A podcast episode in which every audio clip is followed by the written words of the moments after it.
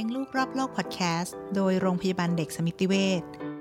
รักเริ่มต้นที่ฟัง สนับสนุนโดยไทยประกันชีวิต คิด เคียงข้าง ทุกชีวิต สวัสดีค่ะ พบกับคิมเภสัชกรหญิงหันสามหามงคล วันนี้รายการเลี้ยงลูกรอบโลกพอดแคสต์ของเราจะมาในรูปแบบใหม่นะคะ เพราะเรารู้ครับว่าคำว่า แม่ไม่มีที่สิ้นสุด ถ้ามีลูกแล้วไม่ว่าลูกจะโตแค่ไหน อายุเท่าไหร่ มีครอบครัวไปแล้ว ยังไงลูกก็คือลูกนะคะ ดังนั้น special episode ของเราก็จะอยู่ภายใต้ concept ปริญญาวิชาแม่ หรือ The Master Mom และพิเศษไปกว่านั้นนะคะ นอกจากจะมีคุณหมอมาพูดคุยให้ความรู้และเทคนิคการเลี้ยงลูกที่เป็นประโยชน์กับคุณพ่อคุณแม่แล้วทุก episode เราจะยังมีแขกรับเชิญพิเศษที่มีประสบการณ์ตรง มาแลกเปลี่ยนประสบการณ์กับทุกท่านด้วยค่ะ วันนี้นะคะเราอยู่กับคุณหมอมิ้น แพทย์หญิงอัมพร สันติงามกุล กุมารแพทย์ด้านพัฒนาการและพฤติกรรม ส่วนแขกรับเชิญพิเศษของเรานะคะในปริญญาวิชาแม่ The Master Mom ตอนแรก เราอยู่กับพิธีกร สาวสวยมากความสามารถ ซึ่งมีแฮชแท็กประจำตัวว่า พิธีกรขอหนิงสไร คุณหนิง ศรัยฉัตร กุญชรณอยุธยาจีระแพทย์ค่ะ สวัสดีค่ะ คุณหนิงและคุณหมอมิ้น สวัสดีค่ะ สวัสดีค่ะขิมและคุณหนิงค่ะ วันนี้เราจะมาคุยกันเรื่องเซ็กส์กับเด็กวัย teen เพราะว่าถ้าใครที่ตาม IG ของคุณหนิงอยู่ก็จะทราบนะคะว่า คุณหนิงมีลูกสาว น่ารักหนึ่งคนชื่อว่าน้องเบลล่า ซึ่งตอนนี้น้องเบลล่าก็อายุ 12กำลังจะเข้า 13 นะคะกำลังจะเปลี่ยนจากพรีทีนเป็นวัยทีแล้วนะคะ เป็นยังไงบ้างคะคุณหนิงตอนนี้น้องเบลล่าเริ่มเป็นสาวแล้ว อยากทราบว่าคุณหนิงมีวิธีเลี้ยงลูกเนี่ยค่ะวัยนี้อย่างไรมีความห่วงกังวลในเรื่องอะไรบ้างไหมคะ ก็ยอมรับเลยนะคะว่าช่วง 11 12 ที่ผ่านมาเนี่ย เป็นช่วงความท้าทายของของ คนเป็นแม่เหมือนกันนะคะ เพราะรู้สึกว่าลูกเรากำลังจะเริ่มเป็นตัวของตัวเองมากขึ้นนะคะ อาจจะไม่ค่อยมาออดอ้อนคุณแม่เหมือนตอนสมัยที่เด็กกว่านี้ เริ่มที่จะมีความคิดเป็นของตัวเอง แล้วก็เริ่มที่จะตั้งคำถามอะไรมากยิ่งขึ้นนะคะ ก็จะมีโมเมนต์ที่แบบอยากอยู่คนเดียว ซึ่งทุกครั้งที่ สอนลูกหรือว่าอยู่กับลูกเนี่ยพยายามจะย้อนลึกไปถึงช่วงเวลาที่ตัวเองเนี่ย อายุเท่าเขาว่าเราเองก็เริ่มที่จะมีพฤติกรรมหรือความคิดแบบนี้ เมื่อเราเราย้อนไปแบบนี้เราก็จะเข้าใจเขามากยิ่งขึ้นนะคะฉะนั้นเนี่ยการเลี้ยงลูกของหนิงเนี่ยสิ่งที่สำคัญที่สุดคือต่อให้เขากำลังจะเริ่มเป็นทีเนี่ยความใกล้ชิดยังคงต้องต้องพยายามมากขึ้นกว่าเดิม เพื่อให้เขาได้รู้สึกว่าเราเป็นทั้งแม่ แล้วก็เราเป็นทั้งเพื่อนด้วยนะคะ แล้วก็ ยิ่งตอนนี้เนี่ยยอมรับเลยว่า 12กำลังจะ 13 เนี่ยเอ่อกำลังจะเป็นทีมเต็มตัวก็เริ่มจะมีอะไรที่ให้หนิงเนี่ยเเริ่มกลุ่มขมับบ้างนะคะ เริ่มเครียดบ้าง เริ่มมีอะไรที่มีความท้าทายบ้าง แต่ว่าสิ่งที่โชคดีก็คือลูกเป็นคนที่มีเหตุมีผล เพราะว่าเราเราสอนการพูดคุยกันมาตั้งแต่เล็กๆ ดังนั้นอะไรที่เราไม่ happy หรือว่าเรารู้สึกว่าเราไม่ไม่สบายใจ เราสามารถที่จะพูดเหตุผลกับเขาได้ ในขณะเดียวกันเราก็ เปิดเปิดใจเขาแล้วก็บอกให้เขาเองก็สามารถที่จะพูดกับเราได้ด้วยเช่นกันนะคะ เพื่อที่ว่าจะไม่ได้มีความรู้สึกว่ามีอะไรที่ต้องปิดบังแม่ หรือไม่อยากเล่าให้แม่ฟังแต่ทั้งนี้ทั้งนั้นนะคะ ด้วยวัยของเขาหนิงก็พยายามจะเข้าใจว่าเขากำลังจะเป็นวัยรุ่นเเริ่มมีนิสัยหรือพฤติกรรมอะไรที่เปลี่ยนแปลงไป ซึ่งถือเป็นเรื่องที่ธรรมดามาก ๆเลยค่ะ และสำหรับความเปลี่ยนแปลงในอีกมุมหนึ่งอะคะ เช่นว่าพอเนี้ยตอนเนี้ยเริ่มเป็นสาวแล้วเนี่ย เริ่มมีเรื่องเพศเนี่ยมีการสอนน้องยังไงอะคะค่ะ ก็จริงๆหนิงอะต้องต้องเรียนให้ทราบก่อนว่าเบลล่าเนี่ยเรียนโรงเรียนอินเตอร์นะคะฉะนั้นเนี่ยการเรียนโรงเรียนอินเตอร์ก็จะเป็นหลักสูตรต่างชาติเป็นหลักทีนี้ด้วยหลักสูตรของต่างชาติก็จะมีเรื่องของเพศอยู่แล้วอะค่ะในการสอน ตั้งแต่อายุประมาณสักเก้าขวบสิบขวบเนี่ย เขาก็จะเริ่มมีละ แต่ตัวหนิงเองก็เตรียมความพร้อมในฐานะแม่นะคะ ด้วยความที่เราเคยไปอ่านหนังสือของฝรั่งนะคะ มันมีเป็นหนังสือเครือของ American Girl ที่เป็นร้านตุ๊กตาดัง แล้วก็เขาทำหนังสือการ์ตูนออกมาดีมากเลยค่ะ เป็นการสอนเด็กเริ่มต้นก่อนว่าอ่าตัวผู้หญิงเราหรือมีหนังสือแยกผู้หญิงกับผู้ชายชัดเจนนะคะ ว่าผู้หญิงเราจะประกอบอวัยวะของเราประกอบไปด้วยอะไรบ้าง อีกหน่อย พอเราอายุเท่านี้เราจะเจอความเปลี่ยนแปลงอะไรบ้างในร่างกายของเรานะคะ และอันนี้ควบคู่กับที่เราสอนกับเขาและต้องต้องพร้อมกับทางโรงเรียนนะคะ คือเราก็มีความรู้สึกว่ามันต้องมีเวลาที่เหมาะสม ทีนี้ทางโรงเรียนเนี่ยก็น่ารักมาก เวลาเขาสอนอะไรที่โรงเรียนเขาก็จะต้องแจ้งทางผู้ปกครองให้ทราบด้วยว่าวันนี้เขาสอนไปถึงเลเวลไหนแล้วนะคะนั่นก็เป็นสิ่งที่ดีอย่างหนึ่งคือบางครั้งการที่ให้โรงเรียนช่วยสอนด้วยเนี่ย มันอาจจะเป็นสิ่งที่ทำไม่ไม่ทำให้ลูกเขาเขินๆนนะคะทางโรงเรียนเองก็มีสอนในการใช้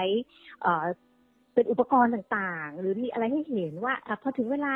จะหน้าอกขึ้นจะเป็นยังไง อีกหน่อยจะมีประจำเดือนจะเป็นยังไงนะคะ แต่ถึงแม้ว่าเราจะสอนทุกอย่างแล้วอะค่ะมันก็เป็นความกังวลของคุณพ่อคุณแม่ทุกคนนะคะว่า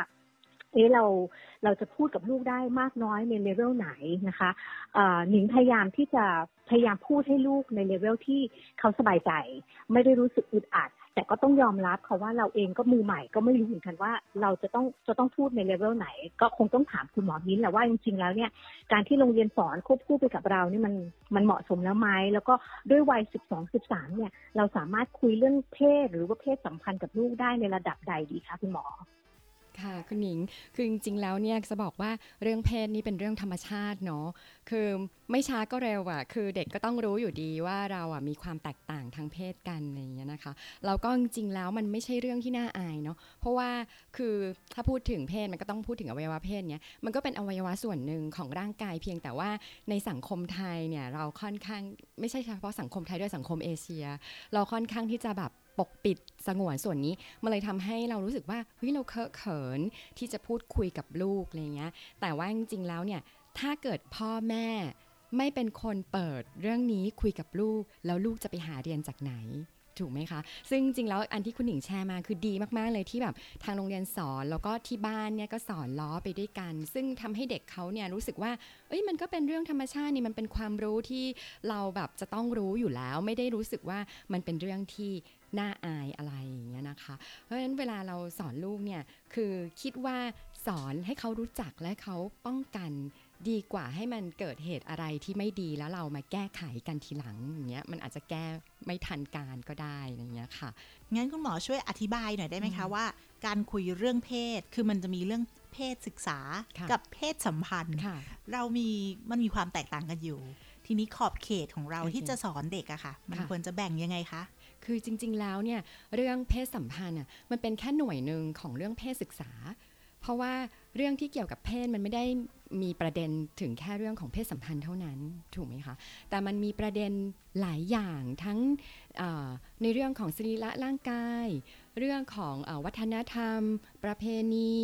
มารยาทการประพฤติตัวการปฏิบัติตัวอะไรในในสังคมบทบาทหน้าที่ของการที่แบบเป็นเพศหญิงเพศชาย หรือในปัจจุบันเนี่ยก็เริ่มมีเพศที่หลากหลาย เพิ่มเติมขึ้นมาด้วยอะไรอย่างเงี้ยค่ะ เพราะฉะนั้นเวลาที่เราสอนเรื่องเพศกับลูกเนี่ยอย่าไปโฟกัสอยู่แค่ว่าอุ้ยเราจะต้องพูดกันแค่เรื่องเพศสัมพันธ์ ซึ่งมันเป็นแค่สิ่งสิ่งเล็ก ๆ เพราะจริงๆแล้วเรื่องเพศเนี่ยจะต้องบอกว่าเด็กเนี่ยสนใจกันมาตั้งแต่เล็กเลยนะ ตั้งแต่เขาเริ่มสำรวจร่างกายตัวเอง แล้วเขาเริ่มพบว่า อุ้ยทำไมหนูมีอะไรที่ไม่เหมือนเพื่อนด้วย โดยเฉพาะอย่างยิ่งตอนอยู่อนุบาลใช่ไหมคะ ก็จะต้องมีการแบบว่า เปลี่ยนชุดว่ายน้ำหรืออาบน้ำหรือเข้าห้องน้ำอะไรอย่างเงี้ย บางทีเขาก็จะเห็นของเพื่อนเนาะแล้วเขาบางทีเขากลับมาถามเราว่าเอ้ยทำไมของหนูแบบไม่เหมือนของเพื่อนหรืออะไรอย่างเงี้ย ซึ่งเป็นการถามตรงนั้นเนี่ยเด็กไม่ได้เป็นลักษณะของลามกอนาจารอะไร เขาแค่สังเกตว่าทำไมอวัยวะของเรามันต่างกัน แค่นั้นเอง เราก็เริ่มสามารถเริ่มสอนได้ตั้งแต่เด็กๆเลยเนาะว่าเอ๊ะความแตกต่างของเพศหญิงเพศชายคือเราดูยังไง แล้ววิธีประพฤติปฏิบัติตัวของเพศหญิงเพศชายที่เหมาะสมมันควรจะเป็นยังไงอะไรอย่างเงี้ยค่ะส่วนเพศเพศสัมพันธ์เนี่ยมันจะเริ่มมาเจาะลึกมากขึ้นตอนช่วงที่เด็กเนี่ยในโรงเรียนเนี่ยมันจะเริ่มมาเรียนเรื่องเกี่ยวกับว่ามีการกำเนิดของคนได้ยังไง อันเนี้ย สังเกตเนอะอย่างอย่างอย่างจากลูกตัวเองเนี้ย ลูกก็จะเริ่มสงสัยว่า เอ๊ะ แล้วแบบผู้หญิงอะมีไข่ แล้วผู้ชายมีสเปิร์ม แล้วเด็กเกิดมาคือไข่กับสเปิร์มต้องมาเจอกัน แล้วมันเจอกันยังไงใช่ลูกก็จะเริ่มถาม เอ๊ะแล้วมันเจอกันยังไงอะอันเนี้ยมันก็จะเริ่มเริ่มแบบว่าเขาค่อนข้างที่จะลึกแบบเพิ่มขึ้นแต่ว่าเราก็คงต้องอธิบายแบบตามวัยเนาะ จะแบบว่าสำหรับเด็ก 8 ขวบ 9 ขวบ แล้วจะแบบโอ้โหอธิบายแบบเห็นภาพแบบเป็นซีนเป็นฉากๆก็คงกไม่ระไรได้อยู่ใช่ค่ะใช่ไหมคะอืมก็คงต้องอธิบายปรับความเหมาะสมไปตามวัยค่ะ อย่างของที่น้องเบลล่าเรียนที่โรงเรียนนะคะ คุณหนิง ณจุดเนี้ยยังมียังมีการเริ่มพูดถึงเพศสัมพันธ์แล้วเขารู้แล้วใช่ไหมคะว่าไข่กับสเปิร์มเจอกันได้ยังไง ใช่ใช่ใช่เขาผ่านเลเวลนั้นมาแล้วค่ะอ่าเขาแล้วเข้าใจผ่านเลเวลนั้นมาแล้วค่ะพอ ตอนนี้เขาเริ่มเป็นสาวแล้ว เริ่มมีเพื่อนๆ หนุ่มๆ มาคุยกันเป็นพิเศษหรือยังคะ แล้วคุณหนิงทำยังไงคือพอดีว่าโรงโรงเรียนลูกเป็นโรงเรียนเล็ก ๆ กันนะคะ เอ่อก็เลย ผู้ชายหนิงว่าผู้ชายตอนอายุสิบสองสิบสามยังยังไม่โตเท่าผู้หญิงเนาะในความรู้สึกหนิงว่าผู้หญิงจะดูเป็นผู้นำมากกว่านะคะด้วยวัยเขาเขาก็เลยเอ่อมองมองมองเพื่อนผู้ชายในห้องเดียวกันดูเป็นแบบเป็นน้องชายไปทั้งหมดเลยนะคะ แล้วก็อย่างที่บอกคือโรงเรียนยังเล็กยังไม่มีนะคะ แต่สิ่งที่มันมันมีอยู่แล้วแน่นอนคืออ่าดูหนังแล้วก็แบบอุ๊ยพระเอกคนนี้หล่อนะอะไรอย่างเงี้ยมันก็เริ่มมีละ เราก็ ตอนคนเป็นแม่ก็แอบกรีดตามบอกว่าอุ้ยโอ้หล่อจริงด้วยอะไรเงี้ยคือเราก็อยากให้เขาเห็นว่าเอ้ยมันเป็นเรื่องธรรมชาติอะคนเราจะมองผู้ชายนะคะ มันเป็นเรื่องปกติมากๆเลย แล้วก็อย่างแต่ก่อนเนี้ยเราเคยแบบ เวลาดูหนังมีฉากคิสกันอะไรกันเราก็จะโอ๊ยติดตาติดตามาถึงจุดนี้คือลูกจะเป็นอะไรที่แบบว่า แม่คะไม่ต้องแล้วหนูหนูรู้ว่ามันคืออะไร แม่ไม่ต้องปิดตาหนูแล้วนะคะเอ่อหนิงเห็นด้วยกับคุณหมอเลยก็คือ หนิงค่อนข้างที่จะเป็นแม่สมัยใหม่นะคะหนิงพยายามที่จะสอนเขาผ่านเรื่องเรื่องราวดีกว่าอย่างเงี้ยแบบสมมติหนิงก็จะเล่าให้ฟังว่าเนี่ยบางคนเนี่ยนะ รีบใจร้อนไม่โปรเทคไม่ศึกษาเนี่ยออพอต่างท้องขึ้นมาเออปรากฏว่าจะไปเรียนหนังสือก็ไม่ได้ละ อนาคตก็พังทลายอะไรก็พยายามอธิบายให้เขาฟังไปนะคะ หรือว่าเออคือคือคือหนิงพยายามที่จะให้เขารู้ว่ามันเป็นเรื่องธรรมดาแต่ เราต้องรู้ว่าณเวลาไหนเราควรจะเหมาะสมในการที่จะ เริ่มมีแฟน อะไรคือหน้าที่หลักของเรานะคะ แล้วหนิงก็ยืนยันกับลูกเลยว่า ถ้าหนูมีแฟนแม่ไม่ห้ามเลยแม่ไม่ห้ามเลย ขอแค่ว่า ขอให้ใช้ความคิดเหตุและผล แล้วก็รู้หน้าที่ตัวเองเป็นหลักว่า การเรียนต้องมาก่อน แล้วคือลูกโชคดีว่าลูกเป็นเป็นแนวสิทธิสตรีเป็นเฟมินิสต์มากนะคะเขาอาจจะถูกหล่อหลอมมาจากการไปเรียนหนังสือ แล้วก็ค่อนข้างที่จะแบบว่าเขา เขาอยากเขาเขาโฟกัสในในเรื่องของการเรียนแบบชัดเจน แล้วก็กิจกรรมแล้วเขาบอกว่า ถ้าเขาจะมีแฟนสักคนหนึ่งเขาจะขอเลือกคนที่เขาคุยแล้วรู้เรื่อง คือต้องต้องไปโฟกัสในเรื่องเดียวกันได้เขาก็จะไม่สนใจในเรื่องของเอ่อ puppy love หรืออะไร แต่อันนี้คือเด็ก12พูดเพราะฉะนั้นเราก็เลยบอกลูกว่าอิฟอุ๊บอิฟนะว่าเออเธออาจจะเปลี่ยนคำพูดก็ได้นะอีกสองสามปีอย่างเงี้ยที นี้พอเด็กมีสองเพศนะคะ มีทั้งค่ะผู้หญิงและผู้ชายค่ะบางบ้านเนี่ยค่ะเขาก็จะรู้สึกว่ามันเป็นหน้าที่ของแม่ที่จะคุยเรื่องเพศกับลูกสาวค่ะแล้วถ้ามีลูกชายเป็นหน้าที่ของคุณพ่ออมจริง ๆ มันจะเป็นต้องแบ่งอย่างนั้นไหมคะหมอมิ้นจริง ๆ มันก็ไม่จำเป็นต้องแบ่งร้อยเปอร์เซ็นต์นะคุณขิม เพราะว่าสมัยเนี้ยครอบครัวบางทีคือไม่ได้อยู่ครบคุณพ่ออืมคุณแม่ใช่ไหมคะค่ะคือคุณพ่ออาจจะดูแลลูกสาว แล้วคุณแม่ก็อาจจะดูแลลูกชายก็ได้สำหรับมิ้นเองเนี่ยคิดว่า คือถ้าเราสนิทกับลูกมากพอตั้งแต่เด็ก ๆ เนี่ย จริง ๆ แล้วเราสามารถจะคุยกับลูกได้ทุกเรื่องนะ แล้วถ้าเราคุยกับลูกได้ทุกเรื่องเนี่ย มันค่อนข้างที่จะปลอดภัยด้วยนะ เพราะว่าเวลามีอะไรเนี่ยเขาก็จะเล่าให้เราแบบฟังได้ แล้วเวลาที่ลูกสาวคุยกับคุณพ่ออย่างเงี้ย บางทีคุณพ่อจะสามารถบอกได้นะว่า อ๋อ เวลาผู้ชายเข้ามาทำอย่างเงี้ยเขาอะไม่ได้คิดแบบนี้หรอกเขาอะคิดแบบนี้ลูกก็ต้องระวัง อะไรประมาณเนี้ยอือหือคือคือมันเป็นมุมมองอีกมุมมองหนึ่งของอ๋ออีอีกเพศหนึ่งที่เป็นเพศตรงข้ามใช่ไหมคะค่ะหรือว่าแบบเอ่อลูกชายคุยกับคุณแม่อย่างเงี้ยคือบางทีลูกชายปฏิบัติกับเอ่อเพื่อนผู้หญิง อาจจะแบบไม่รู้สึกว่าเฮ้ยอันนี้มันคือแปลกอะไร แต่แม่อาจจะบอกว่าไม่ถ้าลูกทำอย่างเงี้ยเพื่อนผู้หญิงเขาอาจจะคิดแบบนี้นะอะไรอย่างเงี้ยคือคิดว่ามันสามารถที่จะแชร์กันแล้วมันได้ประโยชน์ มากค่ะกว่าการที่เราแบบแยกเพศไปเลยว่า ลูกสาวต้องคุยกับแม่อืมลูกชายต้องคุยกับพ่อ แต่ว่าในบางโมเมนต์เรื่องของเรื่องบางอย่างเอ่อคุณแม่ก็อาจจะรู้เกี่ยวกับผู้หญิงมากกว่า เช่น ในเรื่องของการมีประจำเดือนคุณพ่อไม่เคยมีไง คุณพ่ออาจจะแบบว่าไม่เข้าใจอาการปวดท้องมันเป็นยังไงเออแล้วเวลาแบบมีประจำเดือนแล้วมันต้องดูแลยังไง ซึ่งตรงนี้คุณแม่ก็อาจจะพูดคุยได้ดีกว่าค่ะประมาณนี้ค่ะอืมอืมค่ะสำหรับบ้านคุณหนิงนะคะ น้องเบลล่าก็เป็นนักเต้นใช่ไหมคะ ออกกำลังกายเยอะเลยค่ะคุณหนิงเคยได้ยินไหมคะว่ามันจะมีข้อสอบแบบไทย ๆ ที่เขาเอามาให้ดูกันทางอินเทอร์เน็ตว่า ถ้าวัยรุ่นเนี่ยนะ จะไม่หมกมุ่นเรื่องเพศเนี่ยควรจะทั้งทำให้แบบเด็กออกกำลังกายเยอะๆ อันนี้ตลกมากเลยเนาะ ถ้าใครไปแล้ววิ่งรอบสนามบอลใช่แสดงว่ากำลังมีอารมณ์อะไรวายอย่างนั้นหรือเปล่า ก็เลยเนี่ยแหละก็เลยอยากถามหมอมินว่า พอมันมีข้อสอบอย่างเงี้ยค่ะในทางการแพทย์เงี้ยค่ะอืมการหมกมุ่นในอารมณ์เนี่ย มันคืออะไรแบบไหนมากไปน้อยไปแล้วเราจะสอนลูกยังไงว่าไม่ให้เขาหมกมุ่นในอารมณ์เพศมากเกินไปในวัยเนี้ยค่ะ คือจริง ๆ แล้วในในวัยที่เข้าวัยรุ่นน่ะฮอร์โมนเพศมันกำลังพรุ่งพล่านเลยอะค่ะ ถามว่าเขาก็จะสนใจเรื่องนี้เป็นพิเศษไหมก็ใช่ก็สนใจเรื่องนี้เป็นพิเศษ แต่ว่าคราวนี้ถ้าเกิดเขามีกิจกรรมอย่างอื่น หรือว่าสิ่งที่เขาจะต้องไปโฟกัสอย่างอื่น เขาก็จะไม่มาหมกมุ่นกับเรื่องนี้เยอะมากใช่ไหมคะถ้าเขามีความภูมิใจ มีสิ่งที่เขาทำแล้วเขารู้สึกสนุกแฮปปี้ทำได้ดีอะไรอย่างเงี้ยเรารู้สึกว่าเรื่องนี้มันเรื่องเพศมันไม่ใช่เรื่องที่สำคัญที่สุดในชีวิตของเขา มันอาจจะมีแค่บางโมเมนต์ที่รู้สึกแบบอุ้ยคนนี้หล่อจังอุ้ยคนนี้สวยจังหรืออะไรประมาณเนี้ยที่แบบว่าเรารู้สึกว่าเราอยากเข้าไปคุยด้วย เราอยากเข้าไปใกล้ชิดอะไรเงี้ยแต่มันคงไม่ได้ตลอดเวลาถ้าเด็กมีกิจกรรมอย่างอื่น กับเรื่องอย่างอื่นที่จะโฟกัส คุณหมอหนิงอาจถามนิดนึงว่าอ่าอย่างสมมติหนิงเป็นคนที่มีเวลาให้ลูก แล้วคุณพ่อคุณแม่ที่อาจจะต้องทำงานหนักไม่ได้มีเวลาให้ลูกอย่างนี้เต็มที่กลับมาเรียนหนังสืออยู่บ้านคุณพ่อคุณแม่ยังอยู่ที่ทำงานอยู่อย่างเงี้ย เราจะหาแอคทิวิตี้อะไรให้ลูกได้อืมจริงๆจะบอกว่าเรื่องตรงเนี้ยก็เสี่ยงนิดนึงเนาะค่ะเพราะว่าคือกว่าเราจะมาถึงลูกในวัยทีนเนี่ยมันไม่ใช่ว่าอยู่ๆแล้วเราจะมาสอนเขาในวัยทีนโดยที่ก่อนหน้านั้นเนี่ยเราไม่สร้างความสัมพันธ์อะไรกับเขามาก่อน คือการที่เราจะสอนลูกวัยทีนได้เนี่ยต้องสร้างความสัมพันธ์มาก่อนตั้งแต่เล็กเลยอะค่ะ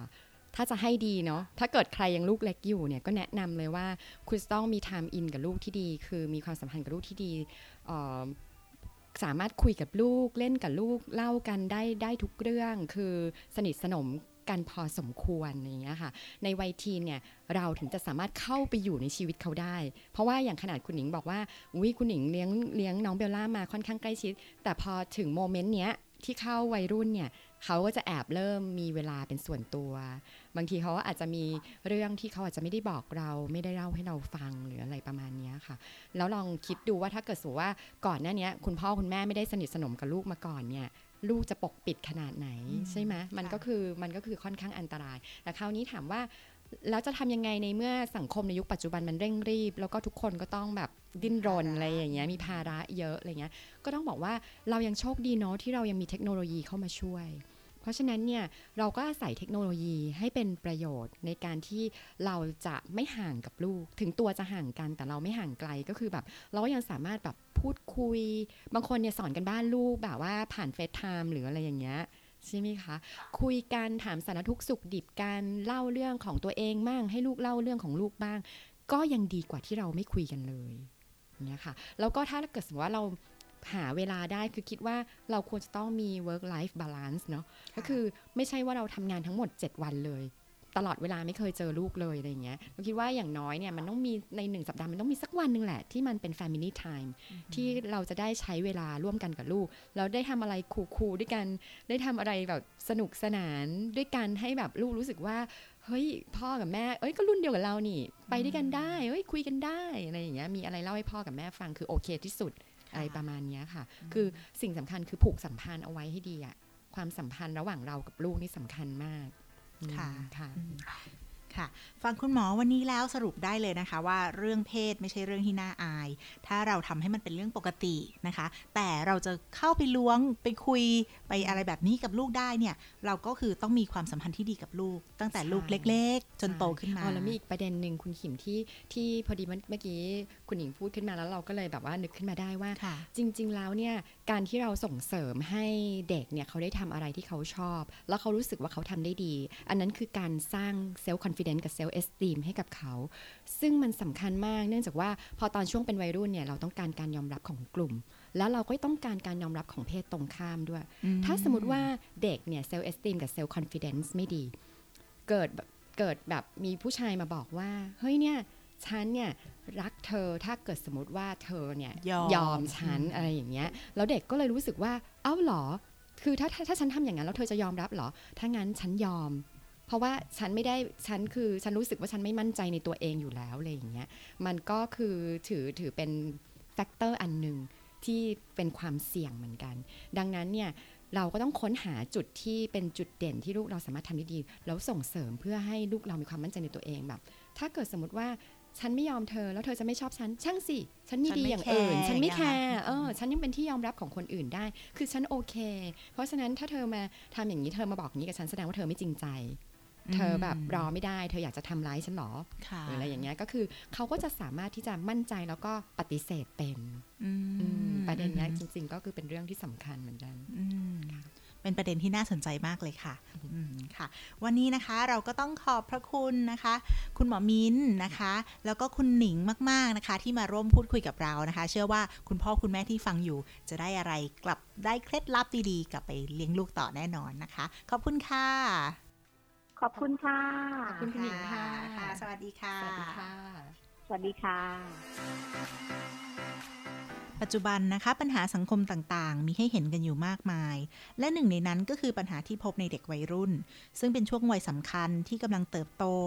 ฮอร์โมนมีการเปลี่ยนแปลง แล้วก็เริ่มมีความรู้สึกในเรื่องของความรักเรื่องเพศ ดังนั้นรากฐานที่ดีก็ควรจะเริ่มต้นมาจากครอบครัว ความรัก ความสัมพันธ์ ความอบอุ่น และการดูแลอยู่เคียงข้างกันในยามที่ลูกต้องการคำปรึกษา และนี่แหละค่ะ จะเป็นเกราะป้องกันให้กับลูกของเราได้ พบกับรายการเลี้ยงลูกรอบโลกพอดแคสต์ Special Episode ปริญญาวิชาแม่ได้ใหม่ทุกวันพุธที่ 2 และ 4 ของเดือน ทาง Apple Podcast Anchor Podbean SoundCloud Spotify และ YouTube ของโรงพยาบาลสมิติเวชนะคะ ฟังแล้วอย่าลืมกด follow หรือ subscribe รายการของเรา จะได้ไม่พลาด EP ต่อ ๆ ไปค่ะ แล้วคอยติดตามกันนะคะว่า ตอนหน้าคุณแม่เซเลบท่านไหนจะมาคุยกับเราในเรื่องอะไร